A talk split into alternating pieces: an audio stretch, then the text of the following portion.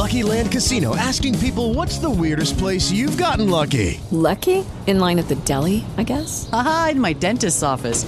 More than once, actually. Do I have to say? Yes, you do. In the car before my kids' PTA meeting. Really? Yes. Excuse me, what's the weirdest place you've gotten lucky? I never win and tell. Well, there you have it. You can get lucky anywhere playing at LuckyLandSlots.com. Play for free right now. Are you feeling lucky? No purchase necessary. Void where prohibited by law. 18 plus. Terms and conditions apply. See website for details. Hello, everybody. This is Marshall Poe. I'm the editor of the New Books Network, and I'd like to tell you that we have a new and improved website. It has two new features that we think you'll love. One of them is a vastly improved search engine so that when you type in keywords, you'll get a bunch of episodes really quick. The other is the ability to create a listener account. And in that listener account, you can save episodes for later listening. So you can create a kind of listening list. We think these features are neat and we think you'll enjoy them. Please visit the site today. Welcome to the New Books Network. In our most recent public memory, images of the Prophet Muhammad have caused a great deal of controversy, such as the satirical cartoons in French magazine Charlie Hebdo. The sometimes violent backlash to these images has reinforced a popular narrative that Islam is aniconic and iconoclastic. In The Praiseworthy One, the Prophet Muhammad in Islamic Texts and Images, published with Indiana University Press, Christiana Gruber demonstrates that, that there is a long, rich history of images of Muhammad from within the Islamic tradition. The styles, themes, and strategies used to represent the Prophet have significantly shifted and altered over time. Gruber synthesizes an extensive archive of images and leads the reader through various thematic patterns, cultural specificities, and unique examples. We are presented with a detailed overview of textual and visual representations of Muhammad that is placed within a deep understanding of the history of Islamic art. In our conversation, we discussed how the iconoclasm narrative has been reinforced, the symbolic prophet versus a historical Muhammad, why there exists no very early images, the first visual representations of Muhammad, the prophet as king and hero, representations of Muhammad's spiritual radiance, images in the context of fraternal Sufi communities, Safavid images in the centering of Shia interpretations of Muhammad, images of Ali, Ottoman visual culture embodying Muhammad through objects and relics, modern renderings of Muhammad, and public scholarship and the constraints of academic writing. I'm one of your co hosts, Christian Peterson. Thanks again for listening to New Books in Islamic Studies, a channel on the New Books Network.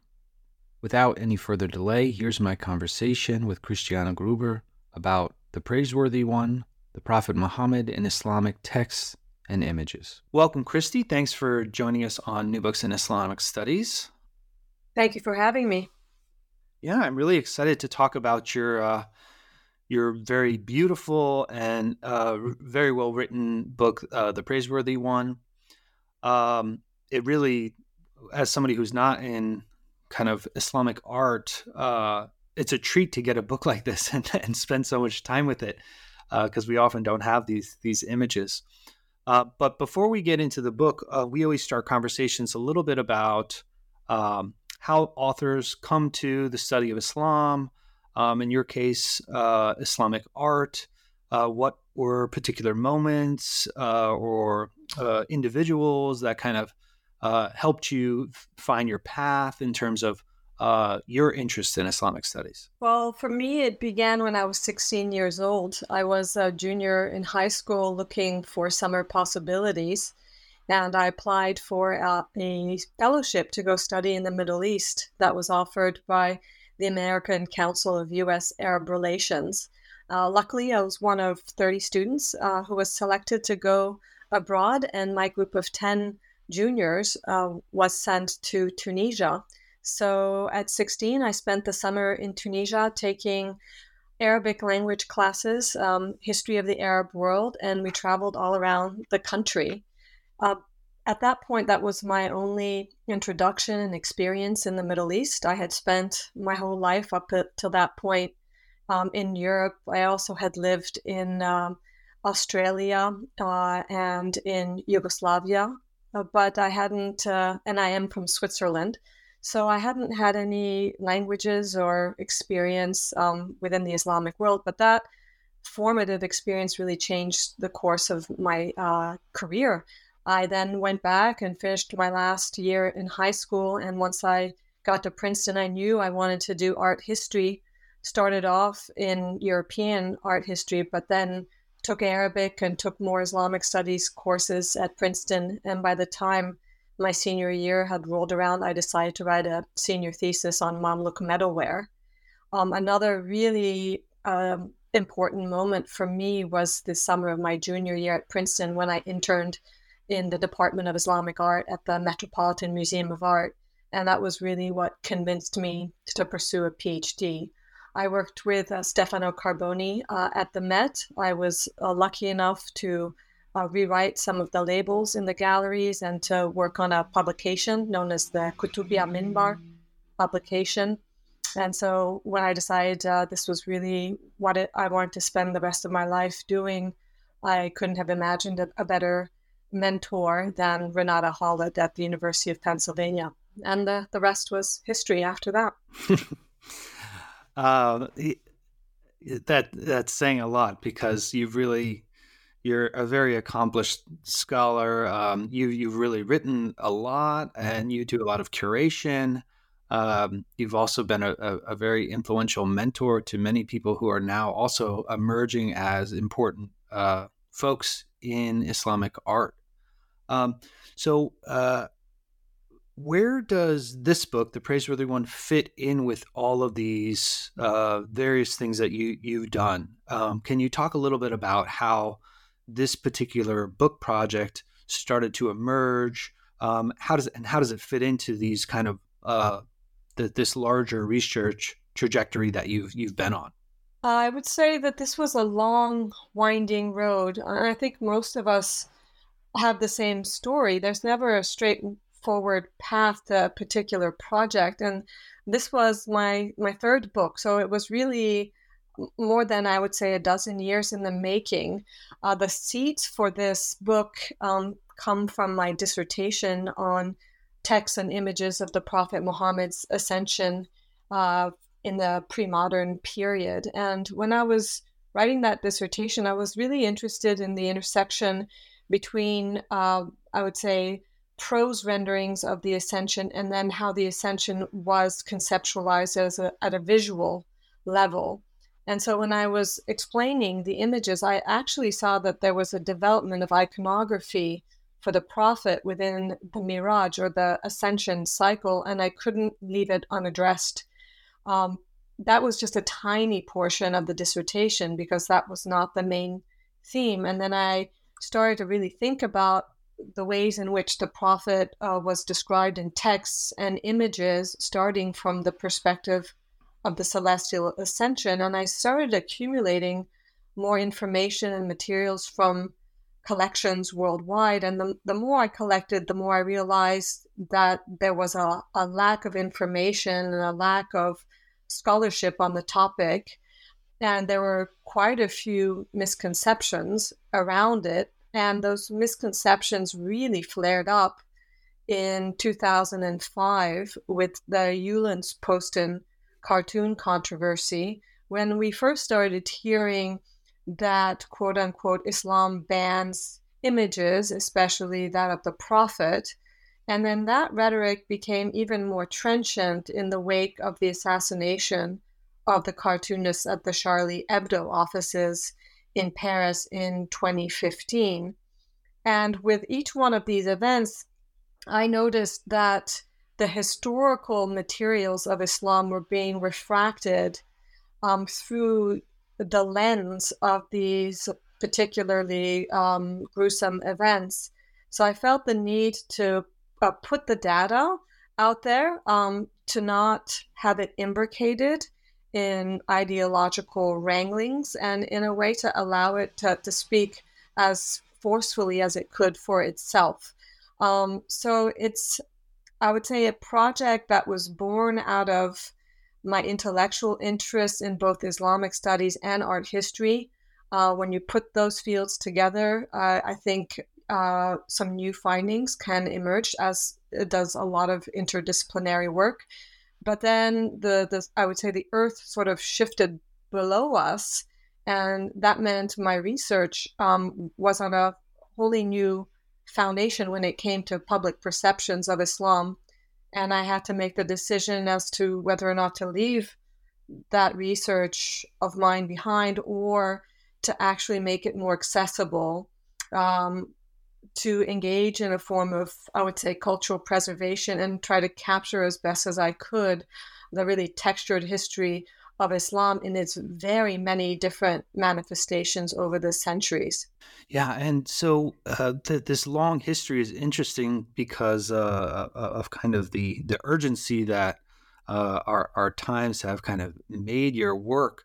Um, and you, you know you kind of address this uh, later on in in the book, but um, I think it makes sense to to kind of ask it now. Um, is this this kind of popular notion that Islam is iconoclastic? Um, can can you talk a little bit about where that narrative come from uh, comes from, and then also you you kind of allude to it, and I, I don't know the literature well, so how have scholars uh, kind of tackled this claim before you? Because you seem like you you are uh, are kind of trying to make an intervention here in the, the scholarly conversation about uh, ideas about iconoclasm. Oh, that's a great question because uh, from my point of view, the scholarship around image making in Islam over the past hundred years has been incredibly schizophrenic. Um, on the one hand, uh, you find scholars who want to emphasize what they see as the differential quality of Islamic traditions. And when they wish to, to explain how Islam is different from, say, Christianity, they'll latch on to the notion that there are no images of God, no images of the Prophet, that Islam at, at best shies away from images, that it's aniconic. And so they'll pick a corpus of materials, if that is their main thrust uh, in their argument, that indeed are aniconic. Um, so you'll look at the Dome of the Rock, um, you'll go inside the building, and a scholar will say, well, look, this is an heir to the Byzantine tradition. We have mosaics, but in this case, the mosaics are non figural. We have vegetal motifs, we have inscriptions, uh, and uh, ergo, Islam as an abstract entity is anti image. So for me, the problem with that is that it only captures one element of Islamic artistic expressions. And indeed, in many uh, settings and contexts, uh, there are no figural images, and that is something that one has to speak about. But it doesn't hold true in all settings and all times. And so, in other uh, scholarly, uh, I would say, endeavors, you'll see entire books dedicated to the figural imagery of Islam on Persian painting in particular.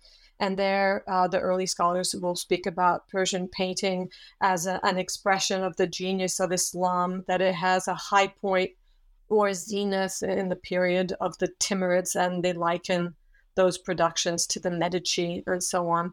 So uh, you have it's very bifurcated. Um, and my worry with with both of those approaches is that we have a tendency sometimes to latch onto an argument and then we cherry pick our our data to support that. Um, what you would call an inductive rather than a deductive approach. And so uh, one has to find a, a middle path uh, in speaking about the, the artistic traditions of individuals who happen to practice in Muslim majority lands. And those practices are complex, they vary from time to time. Uh, in one place at one time, you might see an iconoclastic act say, uh, the dynamiting of the Bamiyan uh, Buddhas. But that um, event is deeply imbricated in a whole host of other factors that have to do with, with politics, that have to do with sanctions, that have to do with minority communities. Um, and so we have to look at all those those different elements in the puzzle and not just see the image as uh, as qua image as the problem in and of itself. Hmm. Yeah. Yeah. Um, yeah. And obviously, the book, I think, uh, really challenges that narrative very, very clearly. Um, so, uh, the one of the other contexts that I mean, there's there's tons of literature on Muhammad, and a lot of it uh, tries to get at what we might think of as a historical Muhammad. And uh, your book is is definitely not trying to do that.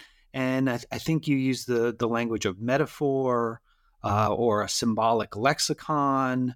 Um, so uh, can can you talk uh, about um, how the sources that you're looking at um, how do they use uh, Muhammad as a, a, symbol, and and and how might uh, these kind of imagined uh, ways of thinking about the prophet differ from the the type of approach that someone see- seeking a historical Muhammad might take? That's a really good question. Yeah, when I was uh, starting off with this, you know, many individuals asked me, well, you know, who was Muhammad and what did he look like? Yeah. um, and right and the answer is always well i don't know you know if there's you know we have this and that from the text and there are of course many scholars out there who've been very interested in reconstructing the historical muhammad based on evidence that can be gleaned from say uh, most most recently one call from the quran or from the hadith right uh, which are considered the verbal relics of the prophet um, we can glean uh, plenty of biographical information about him from the sirah genre, right from the biographical text, but even those were written after his lifetime. And uh, what was striking to me is even in one's own lifetime, uh, myths emerge about certain personalities. Uh, so, Christian, for example, you might have some myths that are wound around you that you might not be aware of that, that are propagated among groups of people. Um, and uh, myths emerged about the, the Prophet Muhammad already in his lifetime. So you can be mythologized in the living. Um, and so the more you extract an individual from his or her time, the more that uh, personality can be put through procedures of imagination that can be creative and can be reformulated through the lens of the of the present. And to my mind a much more fruitful exercise when it comes to understanding the creative imaginations that are riveted around the prophet would be to understand the prophet not only as a historical person that indeed lived in the full light of history, but actually as a larger metaphor and embodiment for the community of the faithful. So, um, an, an early, for example, exegete might understand the prophet much more in a, in a different way than, say, a medieval Sufi uh, than, say, a, a member of uh, a militant group today. Um, you have progressive Muslims, you have Salafi Muslims, you have American Muslims and Chinese Muslims, and every community and every individual uh, will look to the Prophet to find a beautiful exemplar to understand how one should live one's best life um, and so that can take on all sorts of different iterations, and those iterations get even more multiplied once the imagination is a pictorial one. I don't know about you, but I'm very busy and I don't have a lot of time to cook. That's why I subscribe to Factor. Eating better is easy with Factor's delicious, ready to eat meals. Every fresh, never frozen meal is chef crafted, dietitian approved, and ready to go in just two minutes. You'll have over 35 different options to choose from every week, including Calorie Smart, Protein Plus, and Keto. These are two minute meals. Factor meals are ready to eat and heat, so there's no prepping, cooking, or cleanup needed. They're flexible for your schedule. Get as much or as little as you need by choosing your meals every week. Factor is the perfect solution if you're looking for fast, premium options with no cooking required. Sign up and save. We've done the math, and this is important. Factor is less expensive than takeout, and every meal is dietitian approved to be nutritious and delicious. Head to factormeals.com slash NBN50 and use code NBN50 to get 50% off. That's code NBN50 at factormeals.com slash NBN50 to get 50% off. Um, so the, much of the book then, uh, it, it's kind of combination of uh, his, uh, chronological order, but also then kind of thematic. Um, and in the very early periods, uh, we, we don't have any existing images from the, the very early centuries. Um, so I'm wondering if you could talk about why we don't have any, um, but also uh, how we, we know they existed and what they might have uh, been used for during this period? That's a great question. Yeah, the earliest images of the prophet that survive today uh, date from the 1200s. And so there is this uh, really substantial gap between uh, the moment of the prophet's life in the 7th century and the earliest uh, extant images that are from the 1200s. We're talking about more than five centuries. This is a big lacuna, and it is openly uh, talked about in the field of Islamic history because this is uh, probably the, the most major gap uh, in terms of artistic production. We do have plenty of buildings, archaeological sites, uh, metalware, ceramics from those centuries, but not really painting.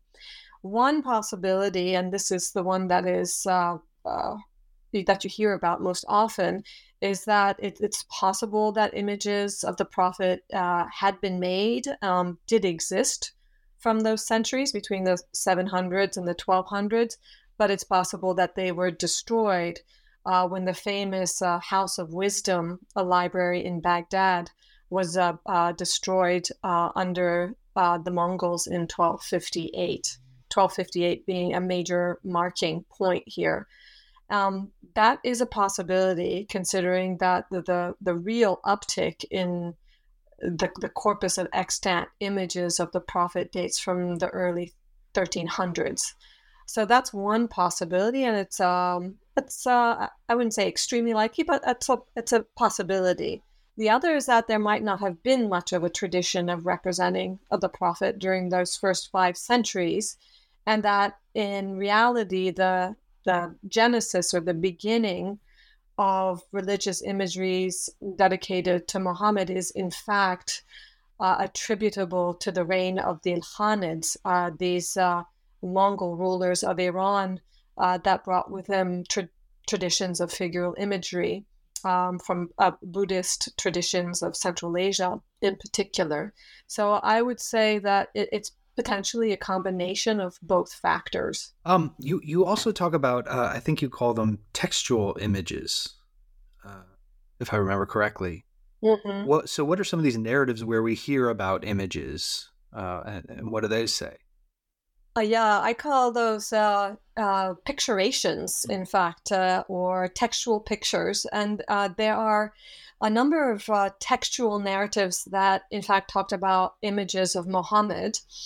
And the most common of those narratives is known as the, the narrative of Heraclius, the Byzantine emperor. And there are variants of this narrative, but the basic gist is that uh, the Byzantine Emperor Heraclius had a chest um, of sorts with drawers in it, and therein uh, he preserved figural portraits of the great prophets um, of the Abrahamic traditions in particular. And the uh, the prophet's emissaries went to Heraclius, um, and when he opened the drawer, we're told he saw an image, and Muhammad's companions did as well.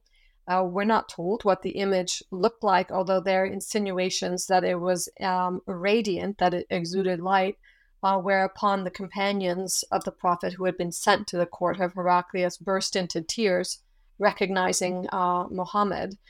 Um, and then usually the tale ends with uh, Heraclius um, more or less converting uh, to Islam.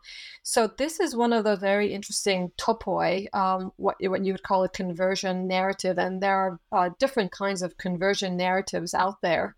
Uh, in in the Islamic tradition, both conversion, uh, initiation, and foretelling narratives. Um, this one, in a way, predicts the the fall of Constantinople and, and the rise of, of Muslim power around the Mediterranean and the conversion itself occurs thanks to a figural image of the Prophet Muhammad. So it's a very powerful tale that not only does not shy away or prohibit figural imagery, but actually sees figural imagery as a potential catalyst for uh, luring, converting, um, and um, drawing uh, individuals of other faiths to the cause of Islam. Now, when we do start to uh, have a kind of archive of images, um, what what are those earliest visual representations of Muhammad look like? Um, and what do they tell us about this this cultural context in which they emerge? So the earliest images of the Prophet Muhammad uh, tend to represent him as a king who is sitting on a throne.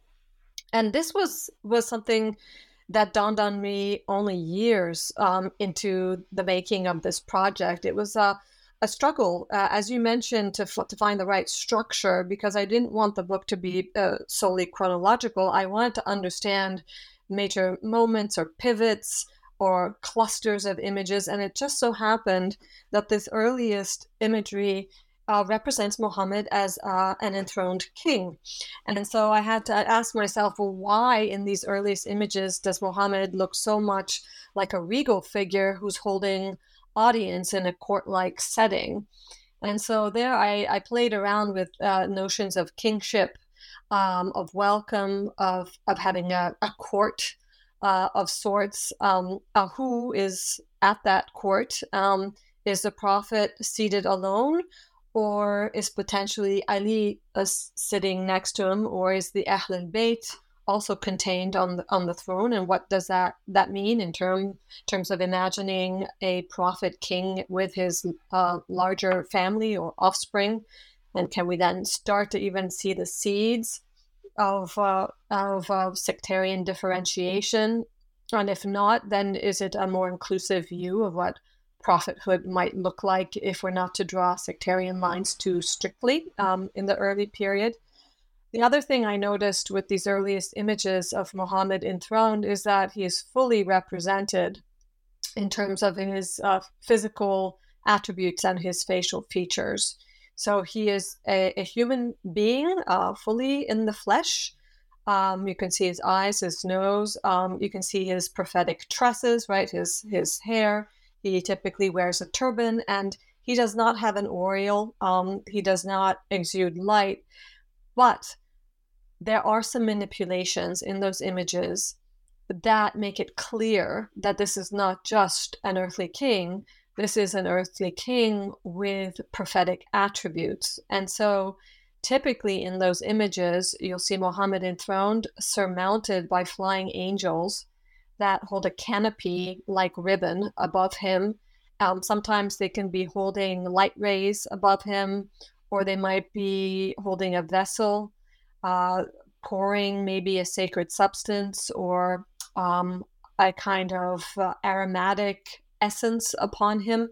Uh, so these angelic beings um, show to us that this is a prophet um, uh, who has been selected by God through these angelic proxies um, that he's been given the light of God, uh, that he has a, a, prophetic scent from paradise, but none of those more metaphorical or allegorical elements are actually um, embedded in his physical self and exuding from there. So they're what I call external signs of his prophecy that are added to an otherwise earthly, uh, kingly scene of enthronement.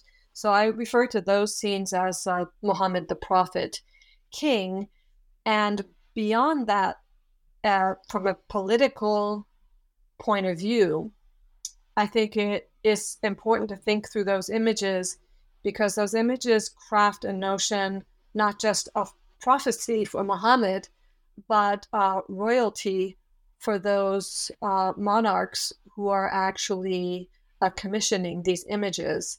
So, in a sense, Muhammad indeed is envisioned as a king, but a ruling monarch could be envisioned as a prophet as well. So I think the engagement is bilateral, and uh, the strength of rulership can also uh, be carried over to a ruling monarch who himself is seen as the shadow of God on earth.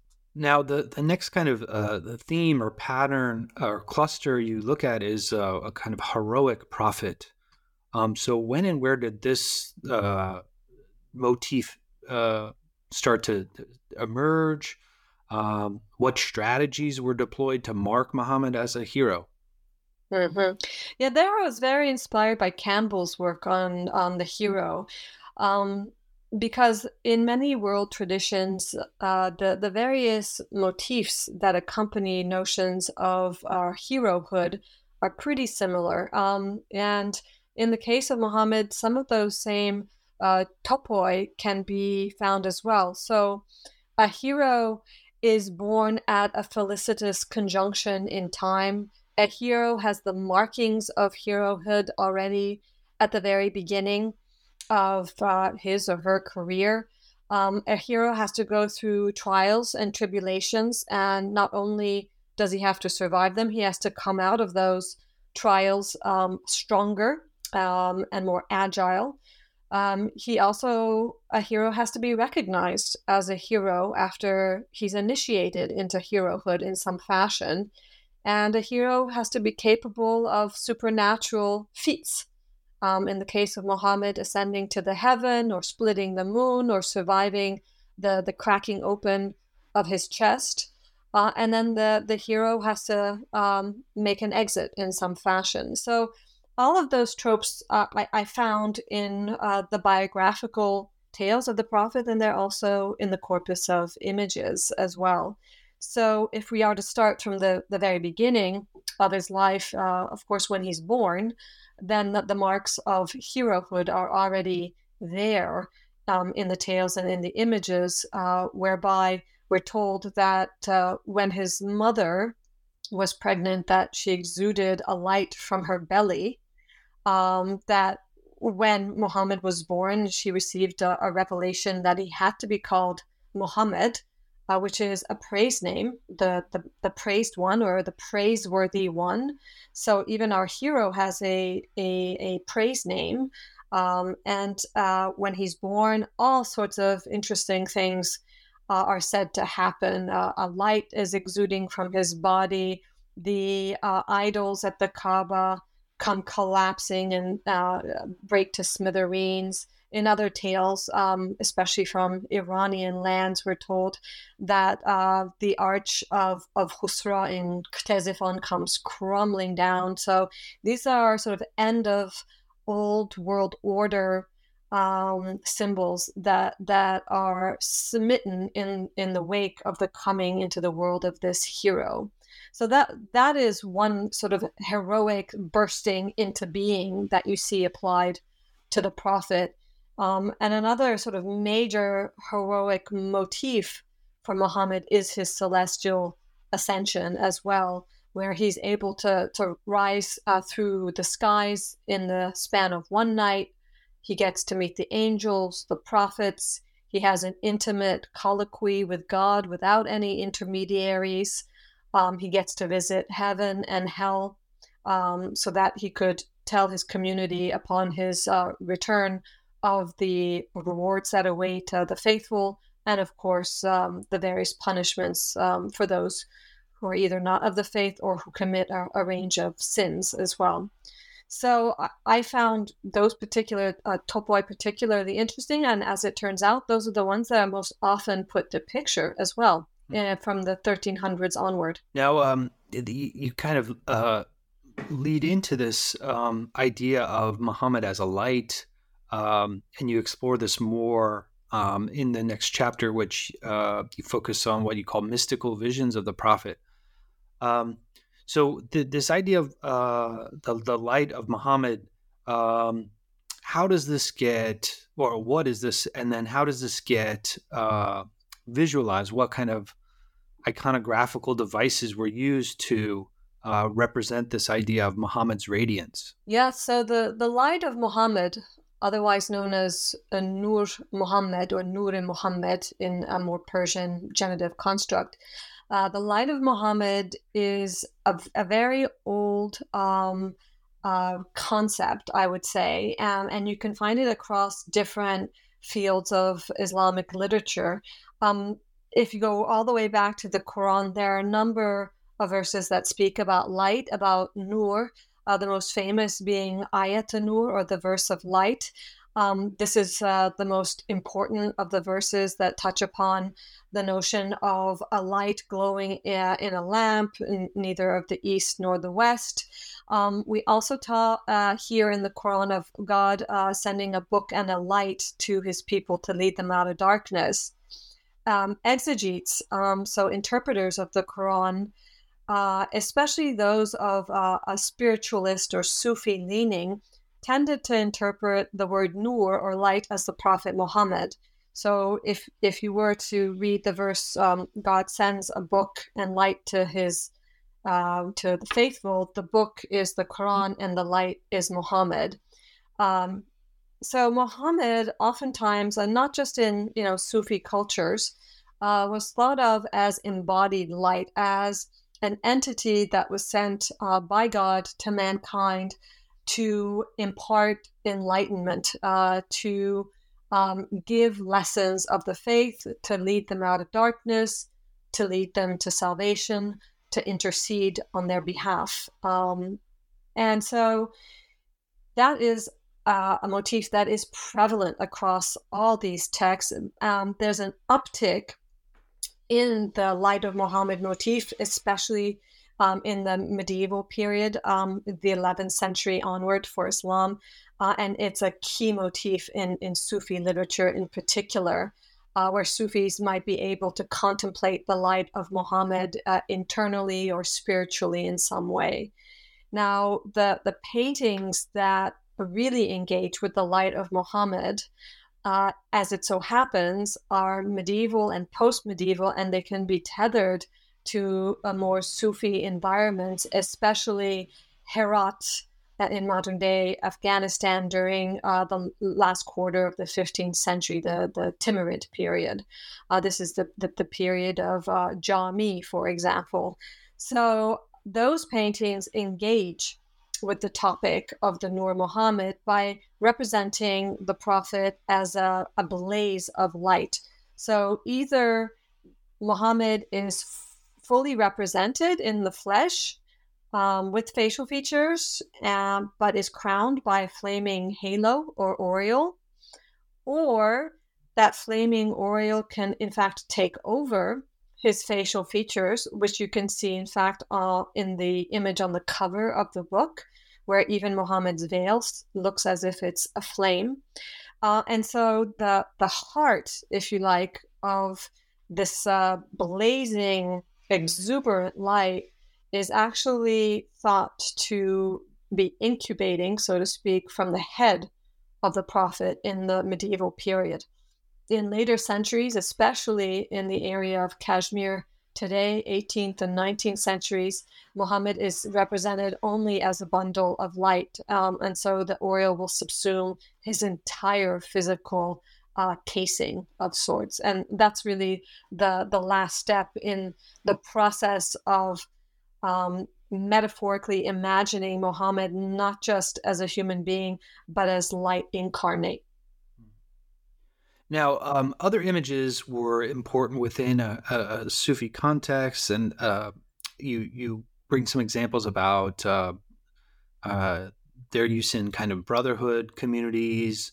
Um, so, what what were the purposes of these images within in that context of uh, kind of master disciple spiritual teaching? Yeah, these uh, images that I mentioned, uh, which emerge especially during the last quarter of the 15th century in Herat, tend to be part of um, fraternal milieus, especially of the Naqshbandi uh, order.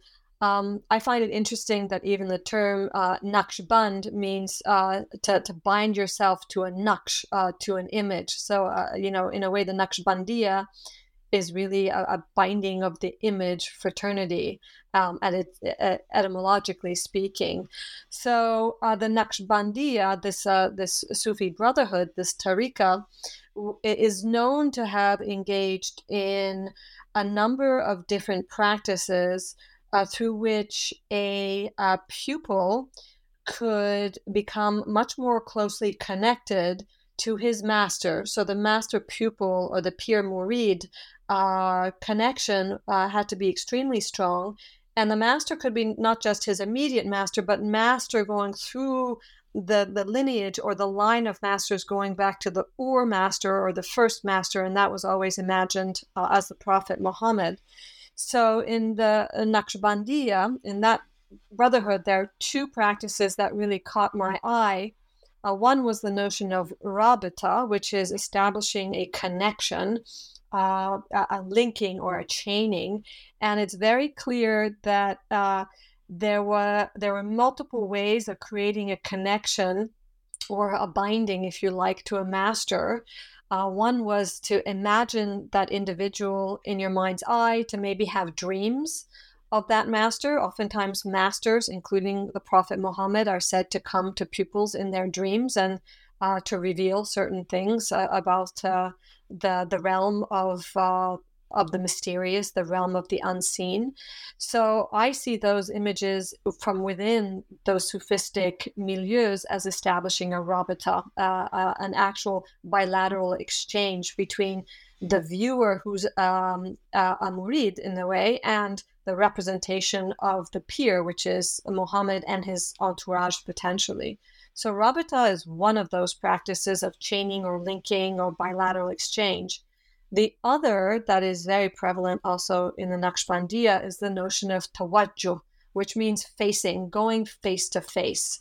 Um, in uh, those particular Sufi milieus, it's believed that if you cogitate strongly enough upon your master, if you have a dream, then you can come face to face with that individual through sustained spiritual contemplation, which uh, can include practices of uh, right, of uh, remembrance, uh, collective remembrance, remembrance that is um, in a group that can be allowed or can be uh, uttered in, in a very isolated uh, chamber known as a, a. You know, you can be all by yourself in a small chamber in isolation and you can come face to face with your master or you can be in the collective remembrance scenario uh, and you can engage in a collective dhikr and then a, a, master can come to that community.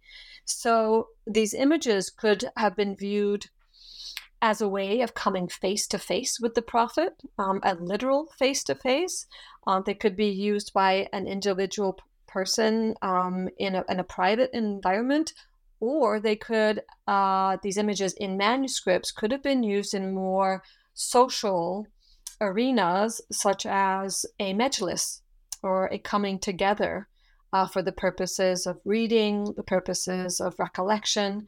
And so I tend to also think about these illustrated books uh, wherein these paintings do survive as potentially going from hand to hand in, in a majlis setting, so in a, in a group setting. And the fact that oftentimes in these paintings, Muhammad is shown as the ultimate master in a majlis setting, in a, in a seated scenario, uh, may reflect the actual practices of establishing rabita and tawajjuh with the Prophet at this time. Now, um, one big shift uh, in some of the imagery that you, you, you point to is under the Safavids. Um, so, can you talk a little bit about how uh, visual culture operated under the Safavids? Uh, what kind of images we find, and and what their function was in this context?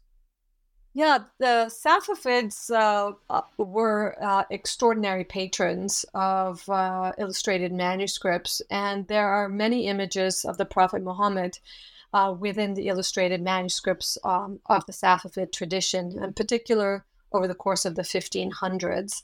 And what was really striking to me when I started looking at that material is that really the earliest surviving evidence for the use of the facial veil uh, really must be attributed to the Safavids, to the er- early 1500s. Um, so it seems that the facial veil is an invention of Shah Ismail I, so the first uh, ruler of the Safavids. And it's not the only thing that happens. Uh, at the same time, Muhammad tends to be outfitted with a, a special turban that has a, a, tall rod, and that turban is known as the Taj Haidari, or a Haidar's crown, and it's uh, essentially Shi headgear. The rod represents the the imams. So at the same time as the facial veil emerges, we see sort of Shiified headgear applied to the prophet. And then on top of that, oftentimes we also see the facial veil also applied to Ali, and at times also the imams. So for me, the question then became rather than say the facial veil uh, was articulated as a way to camouflage Muhammad's facial features in order to avoid a veristic representation or the representation of his facial features, the question, the more pressing question for me became, well, well what are the, the other reasons? Um, that the facial veil would emerge uh, under the early Safavid in the tandem of the Taj Haidari and the facial veil also applied to Ali. And so, if you look uh, carefully at Shi'i texts in particular, um, uh, there are all sorts of hints and insinuations that the facial veil is about hiding in plain sight, the, the notion of taqiyya. Um, if you hide the facial features of Muhammad, he becomes uh, an increased mystery. He's too brilliant to behold. At the same time, you're not quite sure who that who that individual is behind the facial veil, and if that individual is wearing the Taj Haidari, could that individual be also Shah Ismail? And uh, we do know that uh, Shahs, uh, the Safavid Shahs among them, uh, liked to play with this double entendre, uh, uh, the prophet like kings or kings that come close to being, um, let's say, the new Ali or the new sort of manifestation, the new theosis, right, uh, of God on earth. And so the facial veil makes you question whether you're looking at Muhammad or you're looking at a Safavid monarch. And um, if the facial veil is also applied to Ali, then that suggests that Ali partakes in the same uh, veiled mystery and therefore prophetic rank as the Prophet Muhammad himself. So it allows for an elevation of Ali himself, uh, which is um, an effort that is uh, uh sustained um, in Shi'i textual production, and um, and there's certainly a flourishing of that in the Safavid period as well. Now, um, this is uh, kind of um, connected uh, in a, a, contradistinction between the Ottoman context, uh, where we have kind of also new developments in kind of the representation of Muhammad. Um, so, can you talk a little bit about what's happening in uh, in the, the Ottoman visual culture? um, how were um, kind of multi-sensory images or objects used uh, in, in, that context?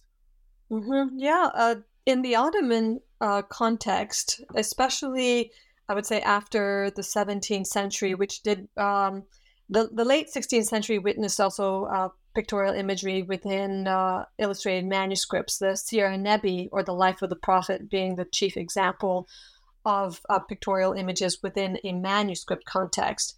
But what is most striking in uh, the Ottoman context, especially from the 1700s onward, is a shying away from illustrated manuscripts and figural paintings to uh, a whole new innovative way of thinking about Muhammad through synecdoche, through pars pro toto, through allegory. So, for example, oftentimes you see the production of prayer books known as du'anames, and in those prayer books, you'll see representations of Muhammad's relics. Uh, so the Ottomans were very interested in representing Muhammad's robe, um, his hair strand, um, his prayer rug, his sandals. They were also very interested in collecting those objects per se. And the Topkapi Palace remains today the major repository of the relics of the Prophet Muhammad. You, if you go to Topkapi, uh, you'll find um, footprints on stone that are attributed to the Prophet Muhammad. You'll find his mantle, his robe, and you'll find uh, hair strands uh, within uh, transparent containers. So in the Ottoman period, there's an urge to collect these, um, by far and large, contact relics. These are secondary relics of the Prophet Muhammad, uh, save for, say, the you know the the strands of his beard, which are the the, the protein uh, right, uh, of the of the Prophet Muhammad's body. So they're not like body part relics like you find in Christian traditions. So these are objects that are touched by the baraka, by the blessing of Muhammad, and they become central to some of the religious practices of the Ottoman uh, royal uh, household. Um, so, for example, uh, the Ottomans were in the in the practice of touching and kissing Muhammad's footprints. Uh, from time to time, those footprints, just like uh, the mantle, would be washed. Uh, the water runoff would be collected and kept in a little vials uh, to be then um, mixed into other flasks or other liquids to create a, an elixir or a curative potion of sorts. Um, this is what you would call tib nebi or uh, the medicine of the prophet. Um, at other times, these little vials would be used to break uh, the fast during the month of Ramadan. So, what I find interesting in those practices is that it's no longer about contemplating an image, it's about materially and physically interacting with uh, objects, um, material objects, um, through rubbing, through kissing, and not just gazing. And oftentimes that involves also the practice of ingestion. Um, uh, ingestion, especially of water that has touched the, the prophetic baraka. So that made me think of well, how can you come into contact with the Prophet Muhammad? One way to, to do that is to activate your, your inner Muhammad to become almost epigenetically prophet like through practices of imbibing and ingestion as well. Now, um, you, you take us all the way to the, the modern period uh, in the book, and um, you know some some of the stuff that's happening in, in the recent past is uh, is really interesting because it is both kind of innovating, but also then kind of make taking you know new takes on these these older traditions. Um, so can you can you talk a little bit about uh, how do images of the prophet uh, operate today? Where do we find them? Uh, what do people do with them? Um, yeah. Yeah, that last chapter is the messiest chapter of the book. As you will have noticed, you know, all the other chapters um, feel much more cohesive uh, because the, the, the, clusters are um, pretty coherent in and of themselves. And I really struggled with that last chapter because I, I wanted the last chapter to be coherent. And then I realized I was trying to force the material into a coherence that, in fact, was not there. Um, and so, what I'm trying to do with that last chapter is to capture the messiness of, of the modern period because there is no one tale uh, to tell. You know, some traditions um, reiterate and reassert uh, the, the pictorial images of the Ilkhanid period. Others prefer to turn to the Ottoman tradition. Others are inspired by calligraphic traditions, whereby Muhammad is a calligram. Others prefer to look at Muhammad as uh, a synecdoche, uh, taking his sandal print as a as a, a key stand him or uh, logo, if you like.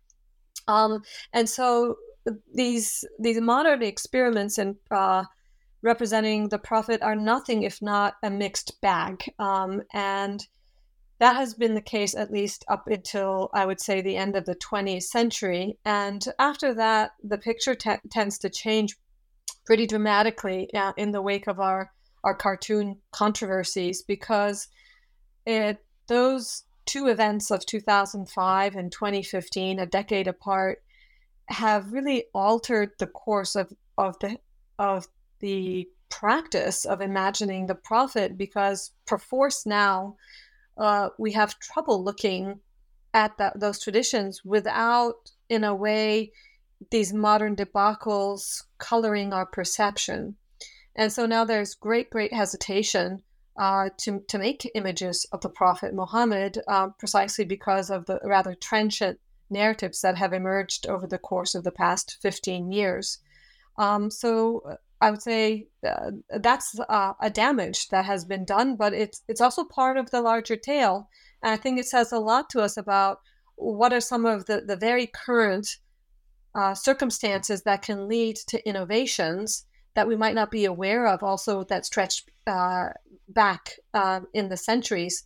1501 being a, a, major marking point there for the rise of the Safavids marked a, a huge mark uh, switch in the tradition of representing the prophet. The veil came that was uh, more or less invented then and became a staple. So perhaps then we have a, a new staple in another world event um, right now, uh, with the net result being uh, an increasing shying away from representational images of the Prophet Muhammad. So the tale is not over. Uh, we are just in a moment, and it'll be very interesting to see what happens next. Yes. Uh, speaking of which, uh, it would be great to hear what you're working on next. Uh, could could you tell us a little bit about uh, projects you have underway, things you, you hope to do in the in the near future? Yeah, I would say that right now, um, very presently as we record uh, this uh, lovely interview. Uh, we are in the throes of a pandemic. so y- y- I've gone from scholar to chair of a department to, you know, uh, managing a, a, very large uh, crisis yeah. um, in our academic worlds. So I'm, I'm learning a lot um, in the process. And what's been interesting for me is to really think about also artistically and creatively how individuals from Muslim majority lands have coped with moments of crisis, um, especially epidemics, uh, historically. And so, one piece I've just written, which is short, um, is entitled uh, The Arts of Healing and Protection in Islam Historical Objects in a Pandemic Moment, hmm. um, where uh, I really think through uh, the different uh, tools and technologies and creative responses uh, that that Muslims have had when faced with disaster and disease. And so, there I'm very interested in amulets and especially anti-plague amulets, amuletic designs, magical medicinal bowls, and talismanic shirts. And it's possible that this will turn into a bigger project.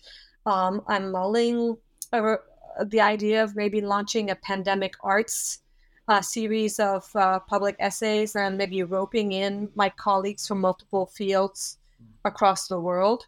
So this is something that's uh, unfolding right now, which you know uh, might seem dated whenever uh, this interview um, is available. But longer term, I have two book projects uh, that are unfolding right now. Um, one is uh, on image fiascos, which is about um, uh, fighting ideologically through images and determining the place of Islam in global visual cultures. And I have a, a number of case studies uh, for that. Um, this is a more of a, of a modern uh, project. And the second uh, book project uh, is uh, entitled The Matter of Islam um, Art, Vibrancy, and Religion. And it's more or less an eco critical art history take on uh, all sorts of artistic objects, architectures, uh, and traditions that are riveted to the natural world uh, within Islamic traditions. So these are two uh, longer term uh, book size projects of mine. Um, a couple chapters are, you know, sketched out and there's some writing here and there, but I will have to uh, put that, you know, sort of on low boil mm-hmm. since I'm, I'm chair for three years. So yeah um, it won't be for now, but I found that with the praiseworthy one, um, incubating a book for a decade um, is a pleasure in and of itself. Um, when the book comes out, that's certainly a joy. Um, but it the project is then behind you, and so uh, I think, and this is really for all the academics out there, uh, the, the, real treasure of of tenure in a way is uh, the affordances that it uh, allows you to concentrate very, very deeply, um, to, to dig, uh, take the time uh, to really mull through the sources, to synthesize them well, to test structures for books, uh, let them go if they don't work. I threw away an entire chapter of this book that wasn't working. Hmm. The Mughal chapter was just not working. There was not a cluster there. And uh, no matter how much I wrestled with it, it, it, it you know, it just uh, didn't pan out. So um, I'm I think that hopefully in the future years we'll feel less pressed and rushed uh, to publish or perish because uh, in the end uh, the the product has to be there to stay. And what really inspires me in my scholarship is um, a very short piece that Carl Ernst published in uh, the International Journal of Middle East Studies some years ago where he's uh, asking us, nay, begging us to forego jargon, to think about dropping diacritics, um, to not hide behind um, too much theory. In other words, to engage in what he calls stealth analysis. And so, what is my guiding ethos now is that I want extremely deeply rooted well macerated scholarship uh, where I've had the time to think through a wide variety of materials and sources to test um, structures, to fail at them, to throw them out the window, and to get a writing that is sturdy and that may seem simplistically clear, but is hopefully much more complex than what the eyes might see at first glance. And that in, in itself is an incredible challenge I found because it's meant undoing uh, years of, of training at the graduate level where you might think that the more jargon and the more theory you deploy, the more intelligent you seem. But once you take away that cladding, you have to be able to stand behind um, the evidence, its presentation, and your argument for decades to come. And that means um, putting yourself out there and being willing to stand by an argument uh, in a way unclad by these fineries. the the unlearning of the academy. Mm-hmm. It's been uh, it's been very difficult, um, but you know, those uh, op-ed pieces I, I, wrote in Newsweek, uh, which went through many many different cycles of editing with journalists, uh, taught me a lot about um, how you should try to write for public audiences while still being beholden to the the standards of the academy. Um, and I think it's going to be important for all of us, including Islamicists, to to wrangle with that. You know, what is the meaning? Um, what are our duties as Islamic uh, uh, historians and experts of Islamic studies to not only do our work, but to make that work um, uh, available um, and understandable to those who would be interested. I think that's um, that is definitely a duty for some, maybe not for others, but it's certainly a challenge that we need to be thinking about as a collective. Well, thank you for doing the the work, and thank you for uh, for writing this this wonderful book. Thank you so much for reading it. It's been a real pleasure. When you write, you know, books, it's a very lonely affair, and it's always surprising to me once a book is out that somebody is reading it. Thank you. Thanks again for listening to New Books in Islamic Studies. That was my conversation with Christiane Gruber about the Praiseworthy One, The Prophet Muhammad in Islamic Texts and Images, published with Indiana University Press in 2019.